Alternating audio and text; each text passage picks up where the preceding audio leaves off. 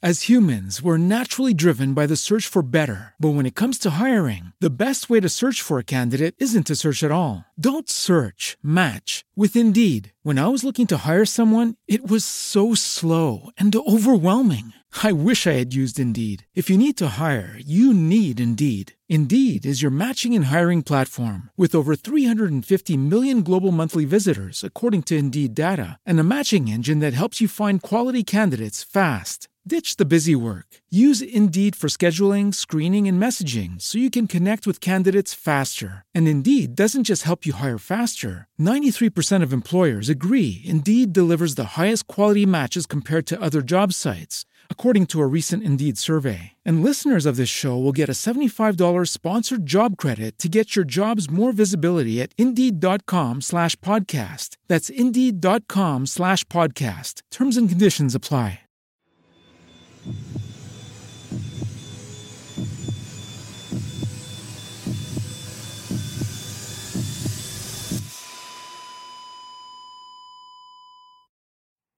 Our episodes deal with serious and often distressing incidents.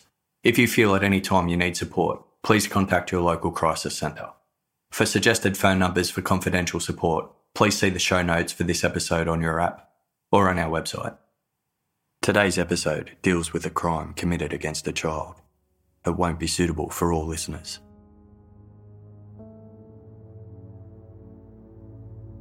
Eleven-year-old Shauna Howe looked forward to Halloween every year.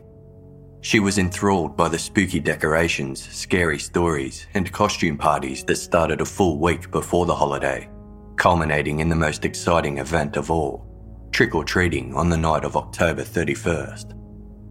In late October 1992, like every other town in America, Oil City in northern Pennsylvania's Venango County was preparing for Halloween.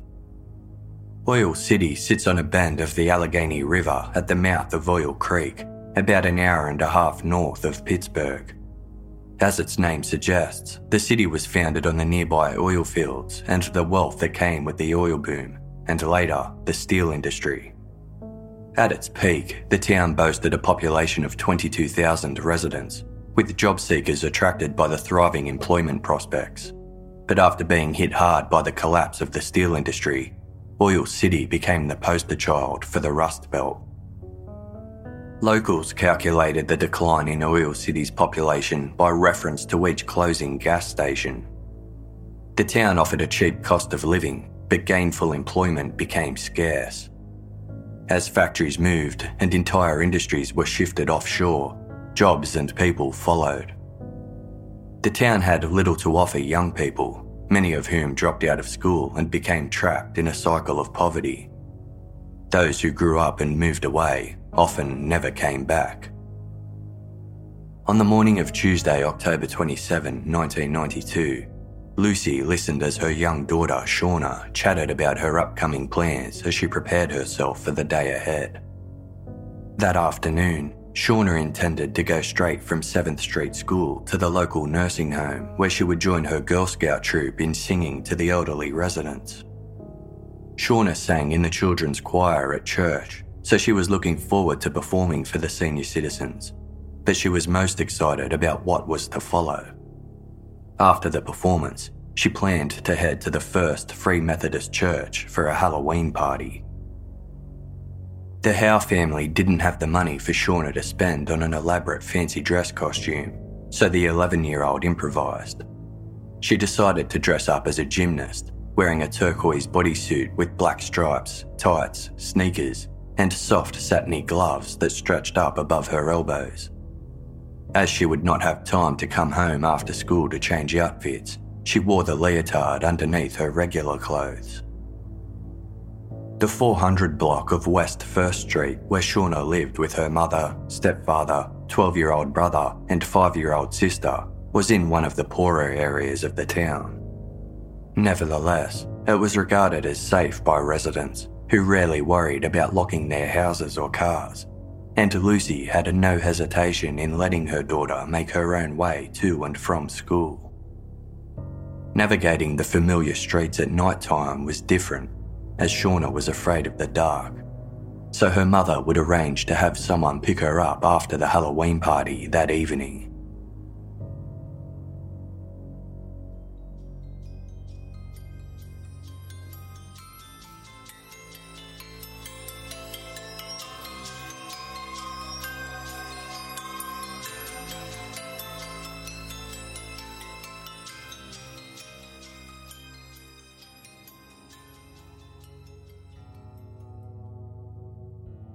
Later that night, Lucy was working her regular shift at a pizza shop in the nearby town of Franklin when she called home to check in on her family.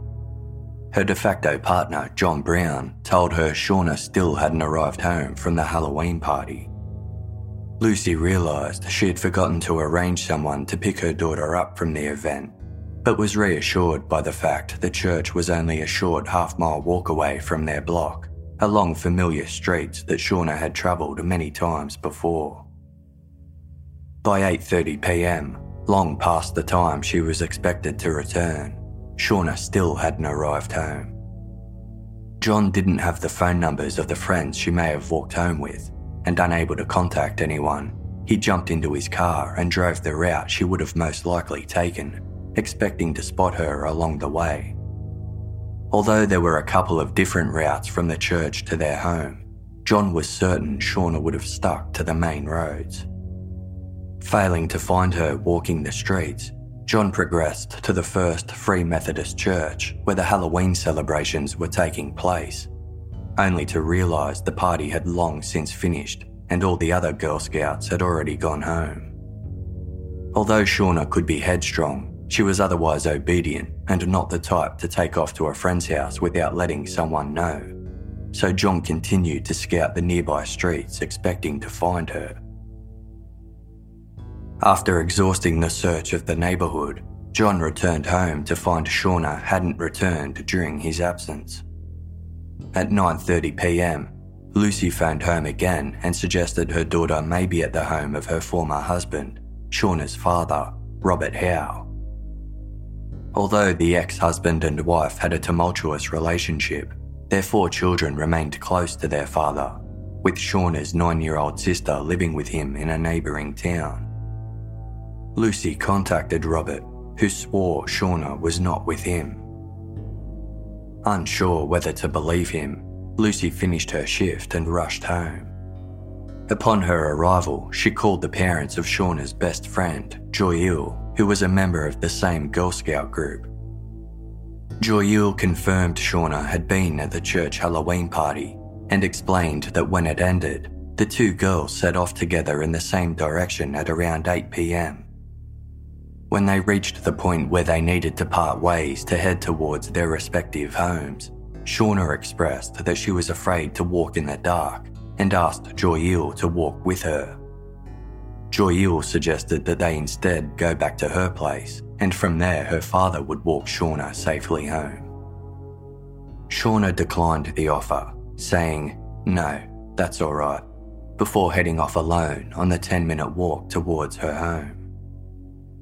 By 10 pm, Shauna had not been heard from for two hours, prompting her mother to call the police and report the 11 year old as missing. At the time of Lucy's call, Oil City Police were in the midst of investigating an odd occurrence that had been reported earlier that night. At 8:06 p.m., local resident Dan Payton had been walking along Reed Street, a leafy suburban neighbourhood lined with residential houses, when he sighted a young girl dressed in a top and shorts walking alone down West First Street. She was approaching the Reed Street intersection in front of a medical centre across the road from the Presbyterian Church. A tall, thin, scruffy looking man wearing an army jacket and baseball cap was walking in the same direction on the opposite sidewalk, smoking a cigarette. Dan observed the man cross to the other side of the road before appearing to scoop the girl up and run around the corner. Seconds later, he heard a muffled scream. Dan ran towards the intersection and witnessed a small, boxy, dark red sedan vehicle speed away. It looked to be an Oldsmobile with Pennsylvania state license plates, but it moved too quickly for Dan to catch the plate number. although he hadn't seen the man put the girl in the car, both he and the girl were now gone.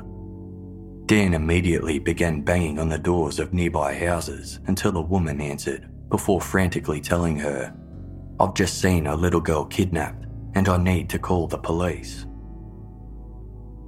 As no one had reported a missing child at the time, police were unsure whether Dan had witnessed an abduction or simply a father picking up his errant child. But the phone call from Lucy later that night confirmed the worst case scenario. The Reed and West First intersection was a couple of blocks from Shauna Howe's home, and if Dan Payton's recollections were factual, it appeared the child had been snatched whilst walking home. The Oil City Police set up a roadblock on the road leading out of town and informed every police station within a 99 mile radius of the situation unfolding. Local officers to the area by patrol car and on foot and paid a visit to the home of Shauna's father, Robert Howe, to confirm the girl wasn't there. Seeing the unusual police activity around the typically quiet streets, locals soon joined in on the search for Shauna.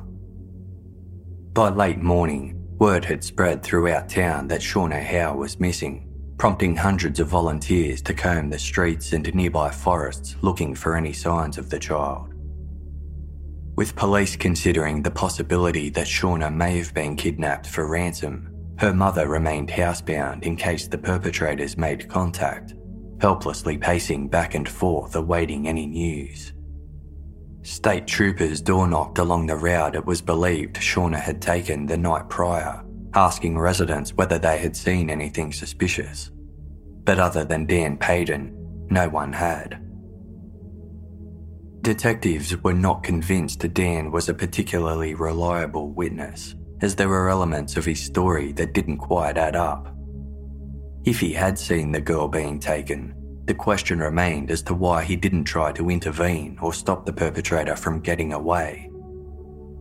A suspicious eye was cast on Dan himself, who was questioned several times by police, but remained steadfast about his version of events. The next day, October 29, a search party led by Shauna's uncle Keith decided to take their efforts into the wooded area bordering Oil City. They headed in a southerly direction along Big Egypt Road towards Cranberry Township before moving into the 60 acres of woodland of Waltonian Park. They then ventured seven and a half miles south of Oil City to the Rockland Township, heading out to Coulter's Hole, a secluded swimming and camping spot popular with fishermen, hunters, and picnickers. At night, the area was frequented by teens participating in underage drinking and drug taking, while the Oil City chapter of the Kingsman Biker Club was also known to use the location as a party spot. Upon reaching Coulter's Hole, Keith and his search party split up to cover more ground, but it wasn't long before he was being called to check something out. A searcher was crossing a long deserted railway bridge that overlooked the forest when he peered over the rail and spotted a flash of colour that looked like a piece of children's clothing. When Keith joined the man on the bridge, he felt sick. The item that lay far below matched the description of the turquoise bodysuit Shauna had worn as part of her gymnast costume on the night she vanished. Police brought Shauna's stepfather, John Brown, to the scene, who confirmed the item of clothing belonged to his stepdaughter. A large scale police search of the area commenced with assistance from a mass of volunteers, including members of Shauna's extended family. Despite their efforts, nothing else of significance was found. Flyers featuring Shauna's picture were distributed throughout town, describing her as 5 foot tall, weighing 78 pounds, with straight brown hair, blue eyes, one scar behind her right ear, and another in the middle of her forehead. Her mother Lucy appeared on local television pleading for the safe release of her daughter, while her stepfather fronted the press, saying, It's hard holding on, but you've got to do it, because that's the only thing we have. At approximately 9am the following morning of October 30, just 500 yards from the location where Shauna's bodysuit was found, a man who had been camping at Coulter's Hole was walking in a desolate area underneath an abandoned trestle railway bridge. As he navigated alongside the dry, rocky creek bed, he saw the body of a young girl lying face down between a rock and a log. She was dressed in shorts, knee high socks, and a short sleeved shirt which was inside out and back to front. She wasn't wearing any shoes, and her feet were partially submerged in a shallow stream. Shauna Howe's uncles, Keith and Claire, were on hand to identify the body, confirming their niece had been found. Police immediately cordoned off the area and initiated a search, discovering a lollipop wrapper and an abandoned campsite near where Shauna was found. They found Shauna's sneakers on the trestle bridge high above the dry creek bed.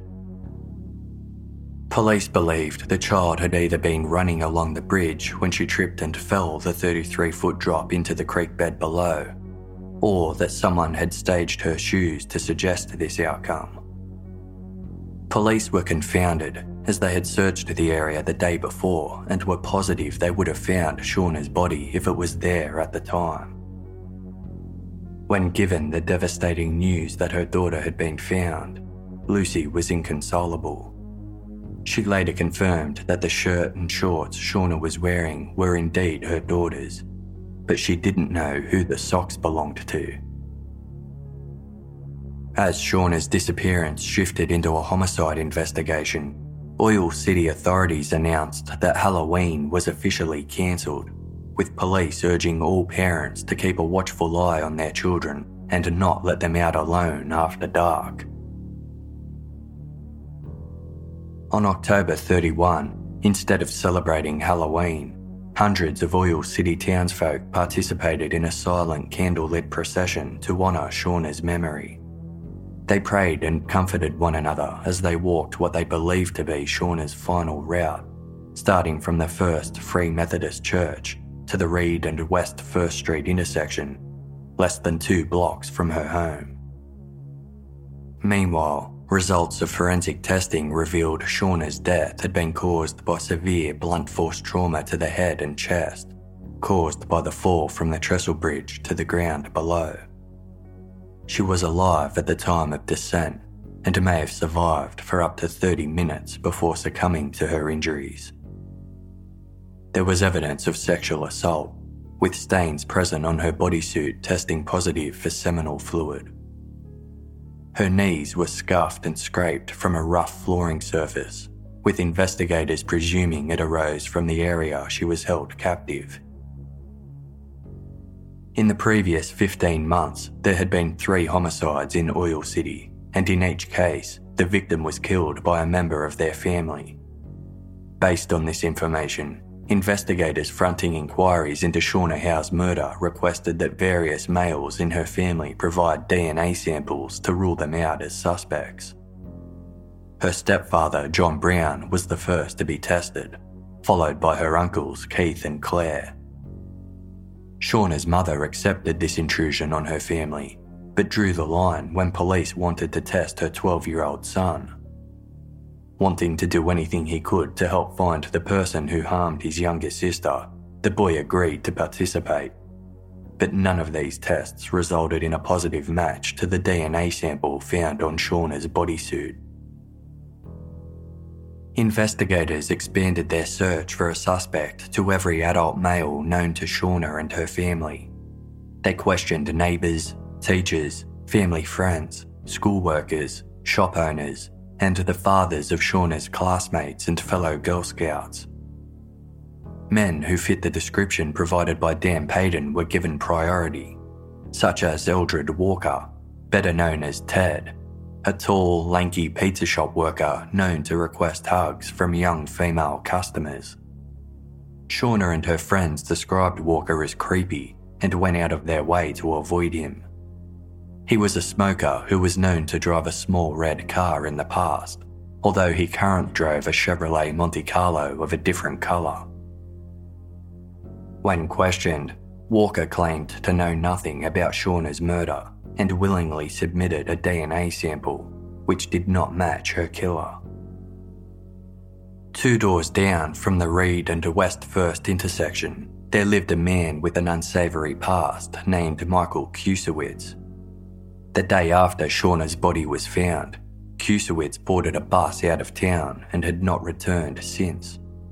His unexplained and abrupt absence led him to become a suspect in the murder, but detectives were unable to track him down. On November 2, three days after Shauna's body was found, 150 people gathered to pay their respects in a memorial service, during which the 11 year old's favourite country song, Achy Breaky Heart by Billy Ray Cyrus, was played over the loudspeaker.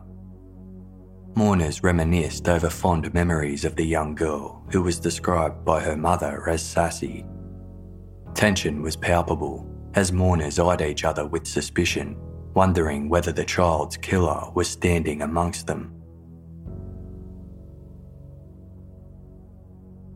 Two weeks later, the lack of news surrounding Shauna Howe's murder only served to fuel rumours and speculation. Some locals considered Shauna's uncle Keith to be a suspect, believing it was too coincidental that he had led the search party to the site where his niece's bodysuit was discovered. With the killer at large, paranoia gripped the town as parents forbade their children from roaming the streets and waited with them until they were safely on board the school bus. Graffiti appeared on a wall near 7th Street School ominously warning students that they could be next. But police concluded this to be the work of a sick vandal. Desperate for leads, police rummaged through Shauna's school desk and questioned her classmates. One of her fellow Girl Scouts recounted an interaction she had with Shauna prior to her death, in which Shauna presented two lollipops, explaining she was saving one for herself and the other for her mother. Local mothers established a child safety group called Operation Kid Watch, with their first meeting attracting 100 townspeople. Venango County Sheriff Gene Price attended the event, advising the crowd that police were sifting through hundreds of pieces of information provided by the public and urged the concerned parents to be patient. Some attendees admitted to arming their young daughters with mace whilst one parent advised that cans of hairspray could be used as a low tech substitute. The sheriff strongly warned against this behaviour, explaining that an attacker could easily turn such items against the girls. Until police had answers, he recommended that young girls travel in groups of three or more, and that parents should know when to expect their children home, and to always have them call once they reached their destinations. On November 16, the Oil City Rotary Club put forward a $500 reward for any information that led to the arrest of Shauna's killer. Meanwhile, posters featuring an image of an early 1980s dark red Oldsmobile Omega appeared around town, requesting anyone who had seen this type of vehicle to contact police. Hundreds of calls came through, leading police to investigate hundreds of similar model cars none of which seemed to belong to the perpetrator. As the investigation languished for two years, the Oil City Council, Venango County Crime Stoppers, and an anonymous donor provided funds to increase the reward money currently on offer to $11,500. Although this was a substantial amount for local residents, nobody came forward with information. The case continued to impact daily life in Oil City, with the streets quiet at night and people now locking their doors. Halloween would remain synonymous with Shauna Howe's murder, with the council voting to ban trick or treating after dark until her killer was found. As far as residents were concerned, little seemed to have been done to solve the case. Newspapers continued to report that police were investigating links between other crimes in the area, but none seemed to ever lead anywhere. According to a profile released by the Federal Bureau of Investigation, Shauna's killer was likely a Caucasian male of average size, possibly aged in his 20s, who worked a menial job and had his own form of transportation. His personality or behaviour may have undergone a noticeable shift since committing the murder, wherein he may have suddenly taken time off work, increased consumption of alcohol or drugs, and become obsessed with news reports on the investigation. Citizens were asked to recall anyone who may have been fired, skipped social gatherings, altered his meals or sleep, fought with friends, taken a sudden vacation, or appeared to be nervous or preoccupied around the time of Shauna's murder. Although the profile said it was unlikely the killer had struck before, FBI agents could not rule out the possibility he would strike again. In July 1995, police received a report of an attempted abduction on East 2nd Street, not far from where Shauna Howe was snatched two years and eight months earlier. The 22 year old woman had been followed out of a bar by a man who grabbed her and tried to force her into the trunk of his vehicle. When she resisted, he slammed her head against the sidewalk. Realizing he was unable to get the injured woman swiftly into the trunk, the man climbed into his car and sped away. Upon hearing the survivor's description of her attacker, police knew exactly where to look. The O'Brien brothers, Timothy and James, also known as Tim and Jim, were well known to police, having lived in Oil City all of their lives. When they weren't in prison, the pair worked factory and gardening jobs where co workers described being in a permanent state of anxiety around them, unsure when an uncomfortable encounter or violent explosion was coming. The brothers, both aged in their 20s, had clocked up a string of criminal charges over the years, including sexual offences against both adults and children. In some instances, the two would team up to commit their crimes, with James O'Brien generally considered to be the more dominant of the two due to his older brother's learning difficulties and mental health problems. At the time of the botched abduction, eldest brother Timothy O'Brien was serving a prison sentence for plying a 16 year old girl with alcohol and taking pornographic images of her. Therefore, his brother James was identified as the assailant and was convicted of first degree felony attempted kidnapping, assault, and unlawful restraint. When handing down a lengthy jail sentence, the judge declared James O'Brien to be a menace to society. Many had suspected the O'Brien brothers of being involved in Shauna Howe's murder, but there were several factors that excluded them as suspects. Firstly, Shauna's kidnapper had been described as a tall and slender man, but Timothy and James were heavy set. Secondly, they had both been in prison at the time Shauna was killed, securing them airtight alibis.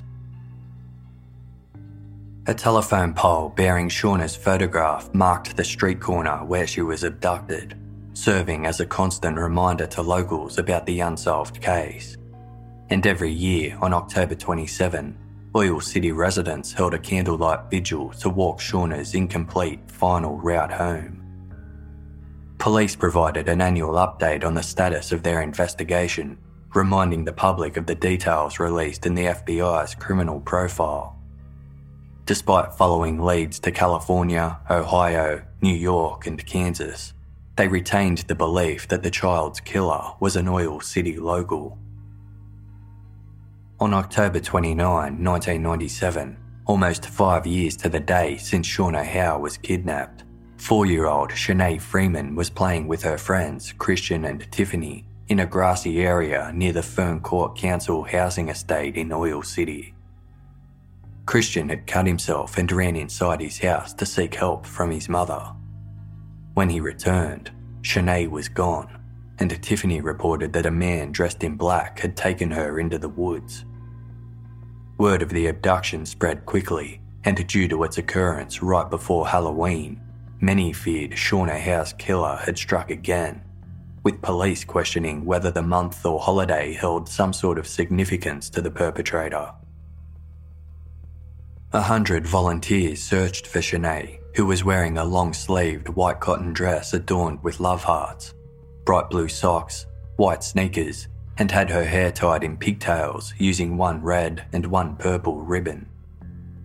As the day progressed and temperatures dropped, worries for Shanae increased as she was not wearing a coat, and her light dress would not be enough to keep her warm throughout the night. Amongst the search party was local teenager, 17 year old Nicholas Bowen. Police suspicions were narrowed in on Bowen as he was dressed in black, and witnesses had seen him playing with the children earlier that day after being suspended from school. Early in the search, he had offered a hug to Shanae's distraught mother, telling her not to worry, but he soon became agitated and wanted to go home. After very little questioning by the police, Bowen broke down, leading them into the woods and to Shanae's body. The four year old had been assaulted before being thrown into a ravine where she suffered a head injury that bled profusely.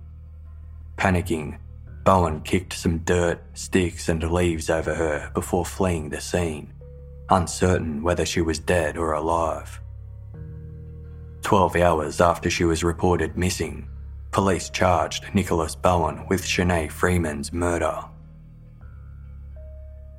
Given the similarities to Shauna Howe's murder five years earlier, Nicholas Bowen seemed a likely suspect. But there was one problem.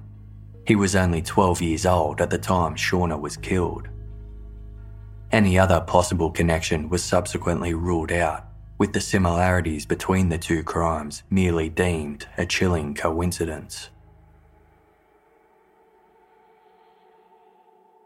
Later in 1997, in Armstrong County, a little over an hour south of Oil City, 32 year old Richard Jobes and his 30 year old wife Diane were charged with over 200 counts of sexual offences against three nurses who were hired to look after their sick children a toddler with cerebral palsy and an infant with a breathing disorder.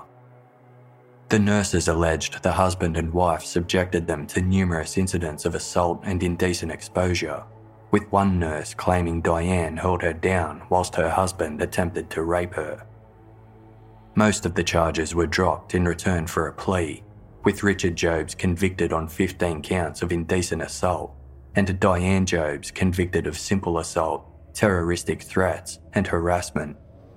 In sentencing, the judge stated The depravity that went on is hard to comprehend, even as a judge.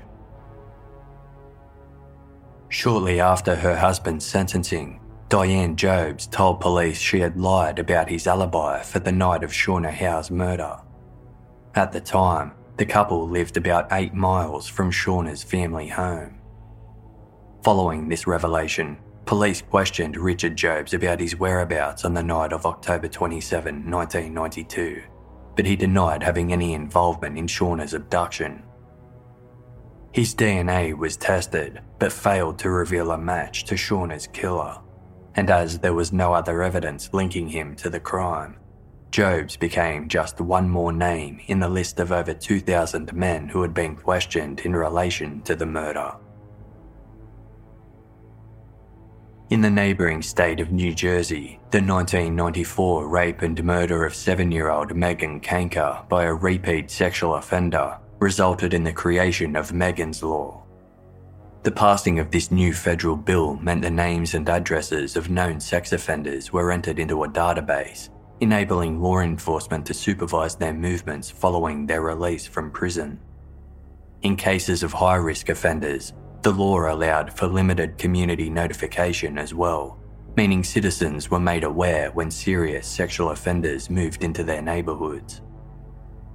During this time, Shauna's mother Lucy learned how to search the Oil City Sex Offender Registry and was shocked to discover that 20 registered sexual offenders were living within blocks of her house alone. In mid 1999, police searched a two and a half story yellow brick home on Reed Street near the intersection where Shauna was taken almost seven years prior, concentrating on the basement and space under the back porch stairs. At the time of Shauna's murder, the house had been rented by Michael Kusewitz, the man of questionable character who suddenly left town on a bus and disappeared the day after the 11 year old's body was discovered. He had been a person of interest since the early stages of the investigation, as he vaguely fit the description of the tall, thin male suspect.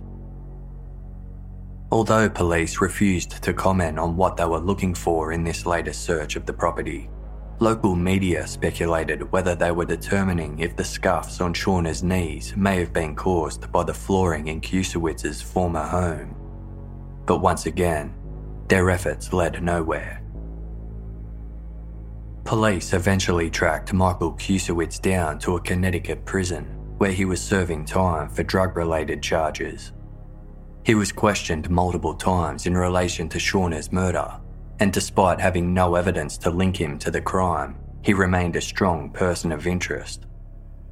Upon learning of the search of his former residence, Kusewitz made the unusual move of writing a letter from prison to Oil City's local newspaper, The Derrick, in which he wrote, Well, God rest her soul.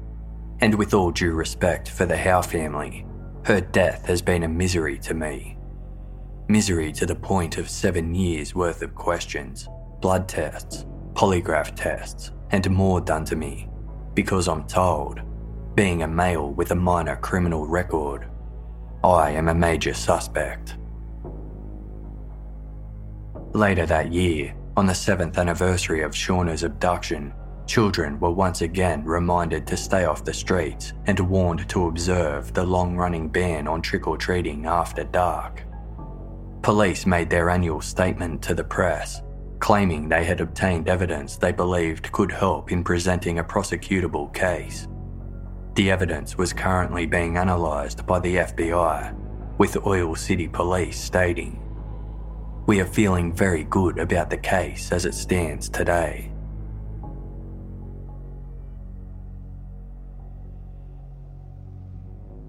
As humans, we're naturally driven by the search for better. But when it comes to hiring, the best way to search for a candidate isn't to search at all. Don't search, match with Indeed. When I was looking to hire someone, it was so slow and overwhelming. I wish I had used Indeed. If you need to hire, you need Indeed. Indeed is your matching and hiring platform with over 350 million global monthly visitors, according to Indeed data, and a matching engine that helps you find quality candidates fast. Ditch the busy work. Use Indeed for scheduling, screening, and messaging so you can connect with candidates faster. And Indeed doesn't just help you hire faster. 93% of employers agree Indeed delivers the highest quality matches compared to other job sites, according to a recent Indeed survey. And listeners of this show will get a $75 sponsored job credit to get your jobs more visibility at Indeed.com slash podcast. That's Indeed.com slash podcast. Terms and conditions apply.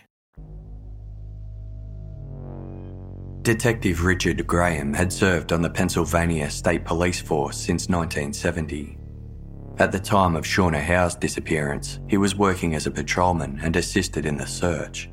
But beyond that, he had little involvement with the case. Then, in 1995, the lead investigator in Shauna's murder retired, and six months later, the cold case was assigned to Detective Graham.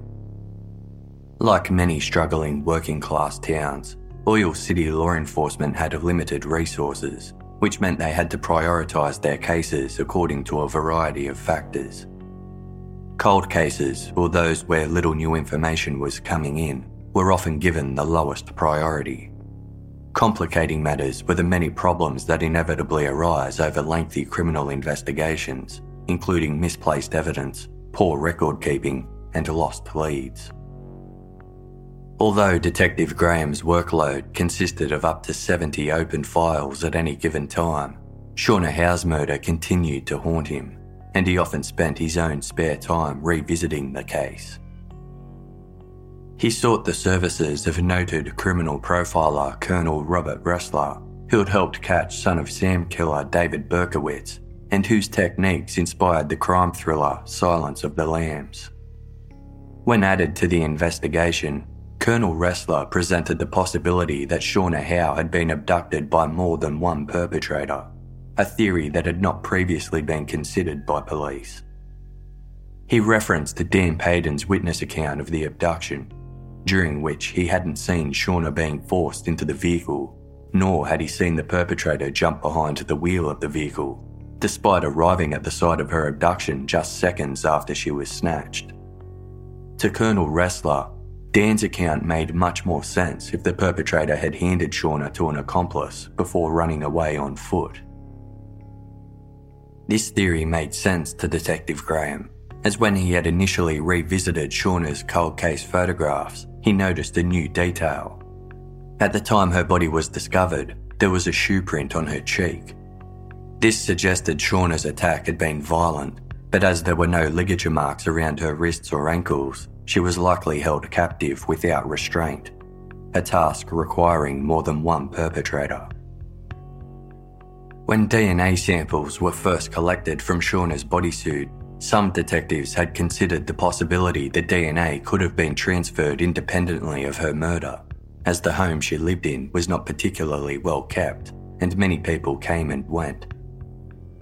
With recent advancements in DNA testing, Detective Graham ordered a test on a swab that had been taken from Shauna's mouth, with the swab returning a positive match for the seminal DNA that was on her clothing.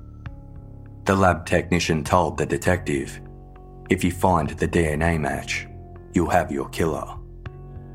Thus, Detective Graham focused his efforts on collecting and testing DNA from as many potential suspects as possible. In late 2001, Detective Graham's investigation into an unsolved violent robbery brought him to the Venango County Jail to question a possible suspect, Timothy O'Brien. The eldest of the O'Brien brothers was serving time for an unrelated burglary, whilst his younger sibling James was completing his sentence for the 1995 attempted kidnapping of the 22 year old woman. As had become a habit when questioning any male criminal in Oil City, after questioning Timothy O'Brien about the robbery, Detective Graham requested he provide a DNA sample to rule him out of the Shauna Howe murder investigation. Timothy was startled but agreed, before saying he had to check with his lawyer first. Something about the way he said this made the hairs on the back of the detective's neck prickle. Timothy O'Brien's DNA sample came back negative for a match to Shauna's killer, but Detective Graham couldn't shake the feeling that something wasn't right. Then, in early December 2001, he met with State Parole Agent Ed Flick to discuss an unrelated matter when the conversation turned to Shauna's murder. Ed remarked he always felt the O'Brien brothers could be involved, despite the fact they were both in prison at the time of the crime and therefore had solid alibis. It suddenly occurred to Detective Graham that when he inherited Shauna's case, he had simply relied on notes in the file that said the O'Brien brothers had been in prison at the time of Shauna's abduction, but had never confirmed these details for himself. To satisfy his curiosity, he decided to double check the official records, and what he discovered rocked him to the core. The records showed that while the O'Brien brothers had indeed been arrested around the time of Shauna's abduction, they had made bail and were not in police custody on the night she went missing. Later that month, Detective Graham was transferred to a new unit, effectively removing him from Shauna's case. Before the transfer, he put in a final request for one of his fellow officers to visit James O'Brien in the Mercer State Correctional Facility to obtain his DNA sample. His request was obliged in early January 2002, and whilst awaiting the results, the case took another surprising turn. On January 9, 2002, a former cellmate of Timothy O'Brien told police they had been playing cards together when the prison went into lockdown during the September 11 terror attacks the previous year. According to the inmate, Timothy confessed to Shauna's murder during the game saying he forced the young girl into the trunk of a vehicle before throwing her off a bridge. Then, in early February 2002, Detective Graham received a phone call from the forensic technician who had worked on Shauna Howe's case for years, wanting him to be the first to hear the news. The results of James O'Brien's DNA test had returned a match for the DNA found on Shauna. Following these breakthroughs, a team of law enforcement officers made up of state police and FBI agents met to strategise their next steps. James O'Brien's DNA indicated he had contact with Shauna, but didn't prove he was responsible for her death. And all they had linking Timothy O'Brien to the crime was the story provided by an unreliable jailhouse snitch. Law enforcement had to tread carefully before making an arrest as any decent lawyer could tear the case to shreds. There were still elements of the crime that didn't add up.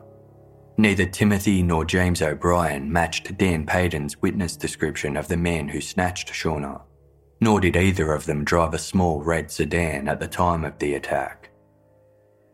Investigators speculated as to whether a third accomplice may have also been involved, and their suspicions returned to Ted Walker, the tall, lanky local pizza shop worker who was known to act inappropriately around young female customers. Not only was he known to Shauna, but one of the O'Brien brothers had been staying at his residence around the time of her abduction, assisting him with maintenance jobs. During the early stages of their investigation, Police had questioned Ted Walker about a red car parked behind his house, which shared similarities to the description provided by Dan Payton. Although Walker had explained the vehicle was a project he was working on and was currently inoperable, original investigators never confirmed whether the car was capable of being driven, and it had long since been sent to the scrap heap. Ted Walker had been questioned numerous times over the years but had a habit of changing details every time, whilst giving answers that were noticeably well thought out and wordy. As the investigative spotlight narrowed in on Walker, he was brought in for questioning once again, during which he was informed that police had DNA evidence and witness statements linking the O'Brien brothers to Shauna's murder. This information prompted Walker to change his story yet again telling investigators he may have taken in some real bad people who may have done a disgusting thing. He then admitted he and the O'Brien brothers had been joking about the incompetence of Oil City Police when they came up with what they thought was a funny prank. They would snatch a child in front of a witness on Halloween and watch as the inept cops made fools of themselves running around looking for the child. They aimed to grab someone they knew so their victim wouldn't be too scared, and once their actions had caused a bit of chaos, they would return the child safely. As investigators continued to mount their case against Ted Walker and the O'Brien brothers, they were alerted to a call made to the local fire department the night after Walker had told them about the abduction plot he concocted with the O'Briens. A neighbour of Walker's caught sight of the man burning something behind his house, believed to have been a mattress. Investigators obtained a search warrant for Walker's residence, and on the evening of March 14, 2002, they converged on Laurel Avenue, a quiet, unsealed road on the edge of town lined with ramshackle, derelict houses with overgrown, neglected yards. With no evidence uncovered during the search of Ted Walker's property, investigators remained at a loss as to the location where Shauna had been held captive before she was killed. Ted Walker was at work at the time the warrant was enacted, and police refused to make an official statement to reporters. Regardless, word soon spread that the search was related to Shauna Howe, and local news ran the story alongside a picture of Walker. When Dan Payton saw the story, he placed a call to the police, telling them he was 90% certain that Walker was the tall, thin man he had seen smoking a cigarette near the Reed and West First Street intersection almost 10 years prior. When Walker was next interviewed by police, he admitted that on the night of October 27, 1992, he approached Shauna Howe and asked her about her Girl Scout cookies before giving her a hug and handing her over to Timothy O'Brien as part of their abduction prank. Walker claimed he returned home, and a few minutes later, Timothy and James O'Brien arrived at his house with Shauna before taking her upstairs. Walker claimed he hadn't said anything about this to police earlier because he feared for his son's life. On March 19, 2002, detectives approached James O'Brien with the news that his DNA had been linked to Shauna. James reportedly dropped his head to his lap and said, All right, I'm not going to sit here and deny what you already know.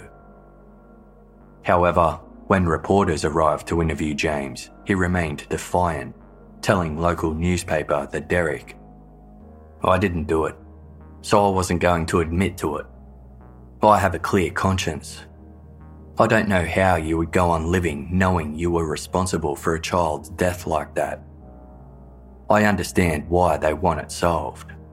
It's a horrific crime. Despite all the information and evidence that police now had pointing to the three culprits, the district attorney needed a watertight case before proceeding with an arrest. With each defendant entitled to two lawyers, Venango County needed to procure the budget to go to trial and wanted time to ensure the prosecution's case would result in a conviction. The O'Brien brothers didn't present a threat to the public, as James was still in prison and Timothy was currently under house arrest. Over the following months, investigators worked to solidify their case as the district attorney awaited the funds to proceed to trial. Meanwhile, in 2003, Timothy O'Brien was convicted of two child sex offences against a six year old girl and an 11 year old boy that occurred in 1999 and 2000. He was sentenced to 33 months to five years in prison. At a subsequent hearing to determine the threat he presented to the public under Megan's Law, he was diagnosed with both antisocial personality disorder and pedophilic tendencies and labelled a sexually violent predator, the most severe classification of sex offender.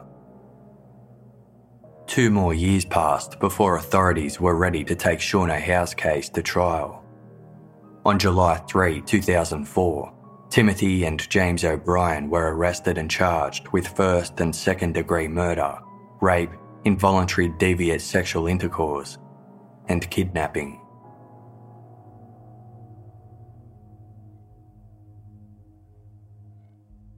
It was the biggest news story in Oil City's recent history. Journalists obtained the affidavit for the O'Brien's arrest, which included details about Ted Walker's role in the abduction, and news crews converged on his house for comment. He expressed relief that police had finally caught the culprits, saying, Good for them. I hope they cut their heads off. I thought they were friends of mine. They tried to say I was part of this and destroyed my life. Walker maintained the only reason he had been interviewed about the case in the past was that he matched the description of Shauna's abductor. He denied involvement in the crime, asserting, I never met the little girl. I don't even know who her mother is. He maintained any admission of guilt he made was coerced by police threatening to take his son away. He also alleged police planted evidence when they searched his home, adding that he had no respect for anyone that would hurt a child. The next day of July 4, state police officers sat outside Ted Walker's multi story derelict house on Laurel Avenue, documenting all the comings and goings, before placing him under arrest without incident at approximately 11:45 a.m. Under questioning, Walker quickly realised his lies had caught up with him. The next day, he accepted a plea deal, agreeing to plead guilty to kidnapping and third degree murder, which carried a prison term of 20 to 40 years. In return for his testimony against the two O'Brien brothers, he would avoid the more serious charges for first or second degree murder, which carried a possible death sentence and life in prison, respectively. Following his arrest, Ted Walker was interviewed by State Trooper Vernon Brown, during which he provided a more detailed account of his version of the events of October 1992. According to Walker, the initial plan he concocted with the O'Brien brothers was supposed to be a prank to upset the Oil City Police Department by making them look incompetent. They intended to grab a child in plain sight on Halloween night, making it obvious enough that the police would be called. The trio would then keep the child for 10 to 15 minutes before dropping them off safely at home.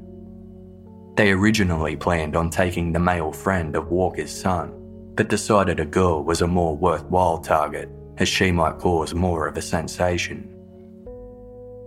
Once this plan was formed, the O'Brien brothers discussed the abduction with increasing frequency and intensity.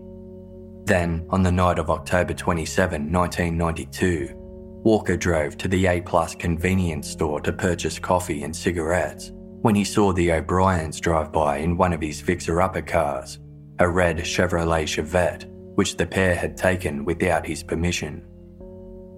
Walker followed them to the West 1st and Reed Street intersection where both cars pulled over.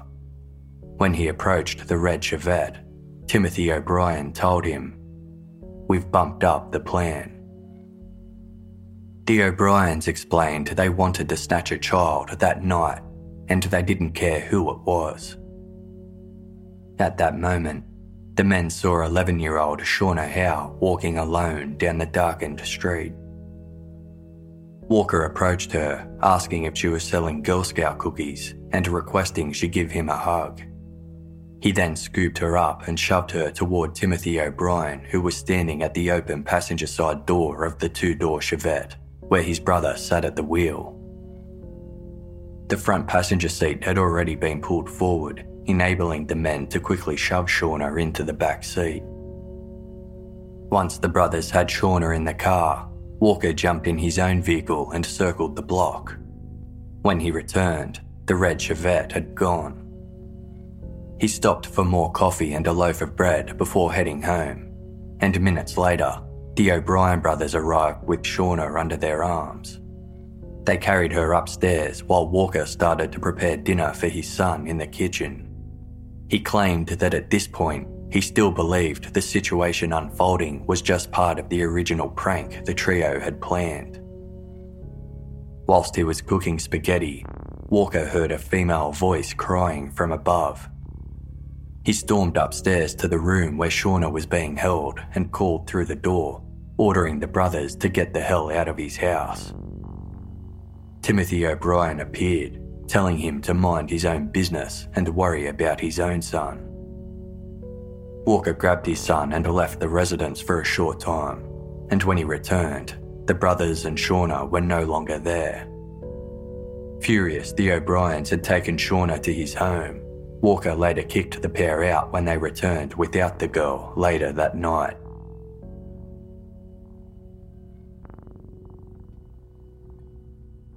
Detectives didn't fully trust Ted Walker's version of events, believing he spun his tale to make himself out to be an innocent party.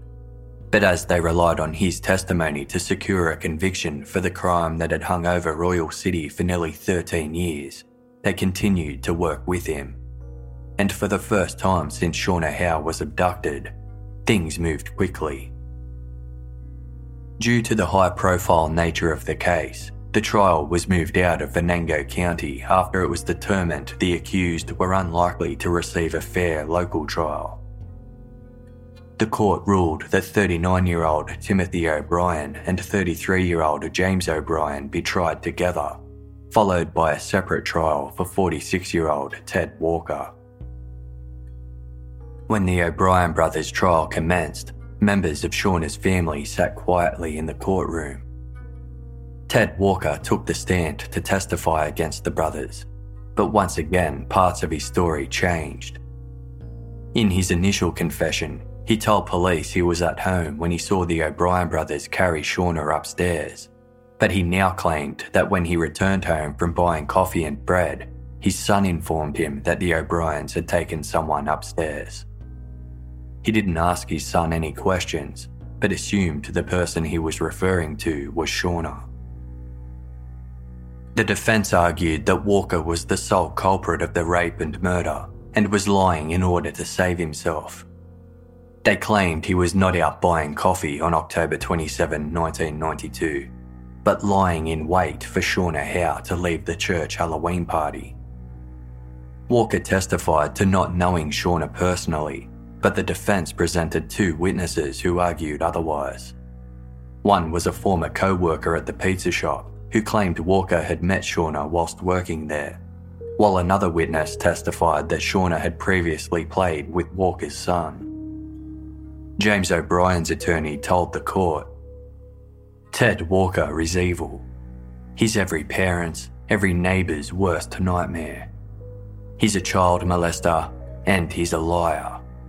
He's hoping he gets less time because he's a weasel and he turned other people in. In an attempt to explain why James O'Brien's semen was found on Shauna's clothing and body, the defence claimed his client had sex in the bed at Walker's house earlier that day with a woman named Heather who he picked up in a bar. When Walker took Shauna into bed that night, the semen transferred onto her clothing, which was then stuffed into her mouth to silence her. The defence could offer no explanation as to why, if this was the case, there was no DNA found on Shauna from Ted Walker or the mysterious Heather who they were unable to produce for trial.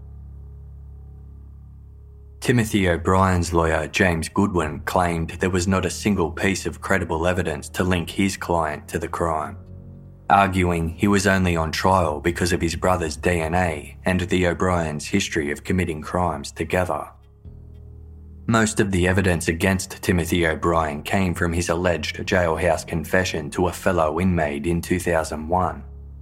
However, the credibility of the inmate making these assertions was thrown into doubt when it was established he had fabricated some of the details of Timothy's alleged confession.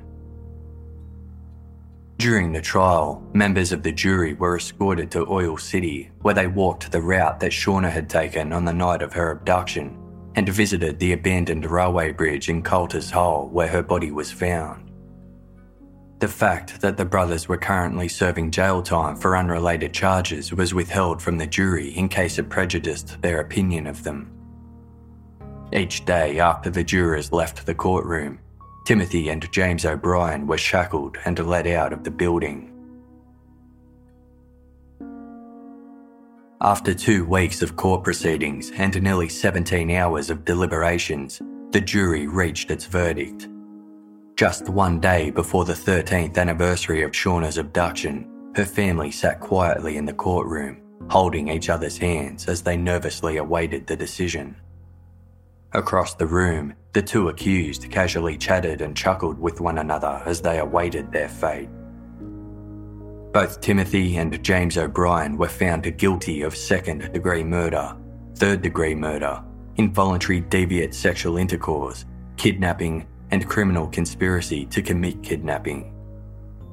They were found not guilty of first degree murder and rape.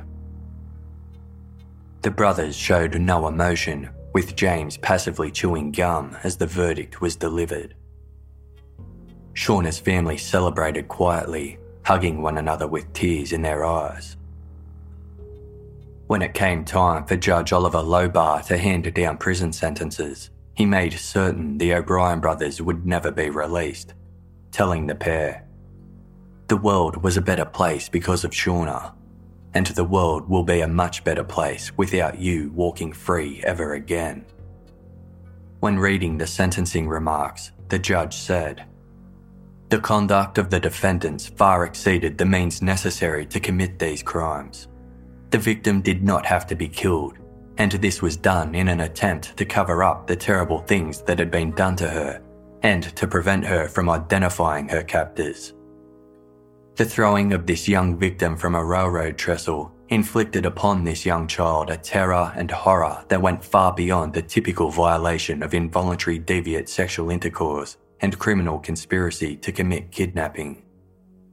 What extreme cruelty it was to throw a child who was alive off the trestle onto the rocks below. What a horrific way for anyone to die, especially a young child. The evidence in the form of photographic autopsy evidence clearly shows a cruelty that is not necessarily a typical part of these crimes. These crimes had a devastating effect upon the victim's family, the citizens of Oil City, and all the members of our surrounding communities. Following Shauna's abduction and the finding of her battered and broken body, fear gripped our community. Citizens changed the way they went about their day to day activities. Youth activities were restricted and even eliminated, and this effect continued for more than a decade. We find that both defendants have demonstrated absolutely no remorse for their despicable conduct. We find that both defendants are extremely dangerous predators, and we need to protect society from both of them as long as possible. Therefore, we have imposed consecutive sentences in this case in the event there would be some change in the law which would make them eligible for parole on the charge of second degree murder. We certainly believe that any lesser sentence would depreciate the seriousness of these crimes and their disastrous effects.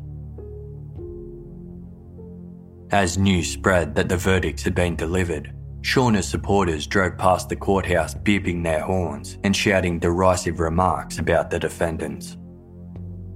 The next day, the third accused, Ted Walker, filed a motion to withdraw his plea to third degree murder and kidnapping.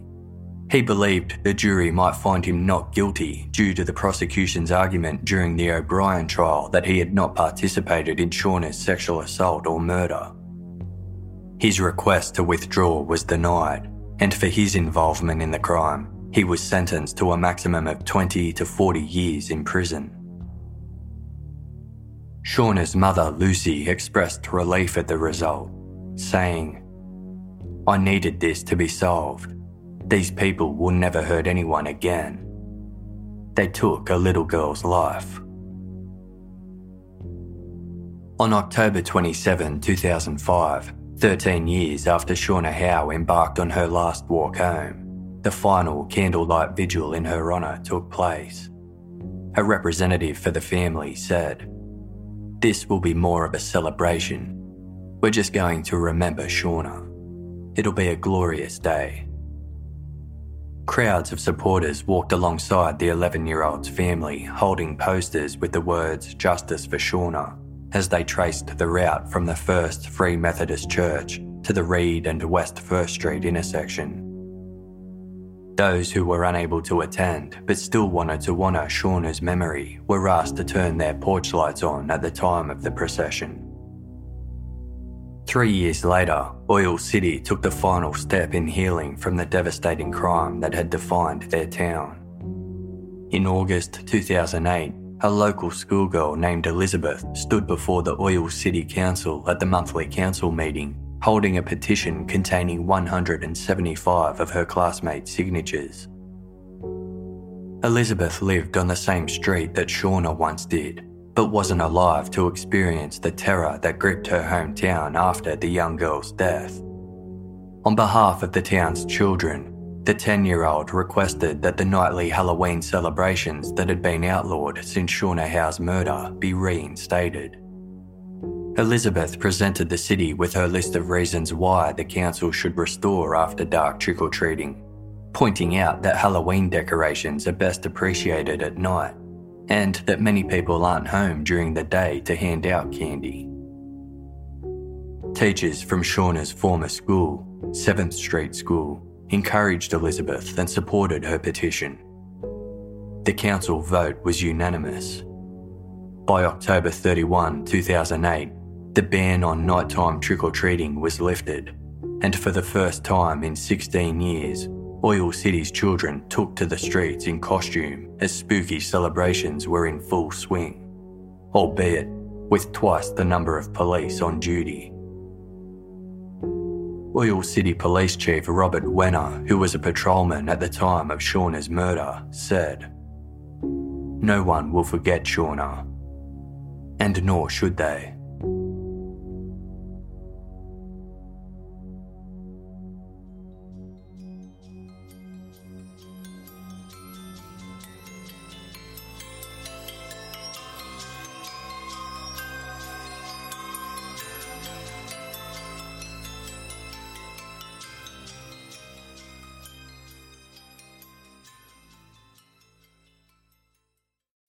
As humans, we're naturally driven by the search for better. But when it comes to hiring, the best way to search for a candidate isn't to search at all. Don't search, match with Indeed. When I was looking to hire someone, it was so slow and overwhelming. I wish I had used Indeed. If you need to hire, you need Indeed. Indeed is your matching and hiring platform with over 350 million global monthly visitors, according to Indeed data, and a matching engine that helps you find quality candidates fast. Ditch the busy work. Use Indeed for scheduling, screening, and messaging so you can connect with candidates faster. And Indeed doesn't just help you hire faster. 93% of employers agree Indeed delivers the highest quality matches compared to other job sites, according to a recent Indeed survey. And listeners of this show will get a $75 sponsored job credit to get your jobs more visibility at Indeed.com slash podcast. That's Indeed.com slash podcast. Terms and conditions apply.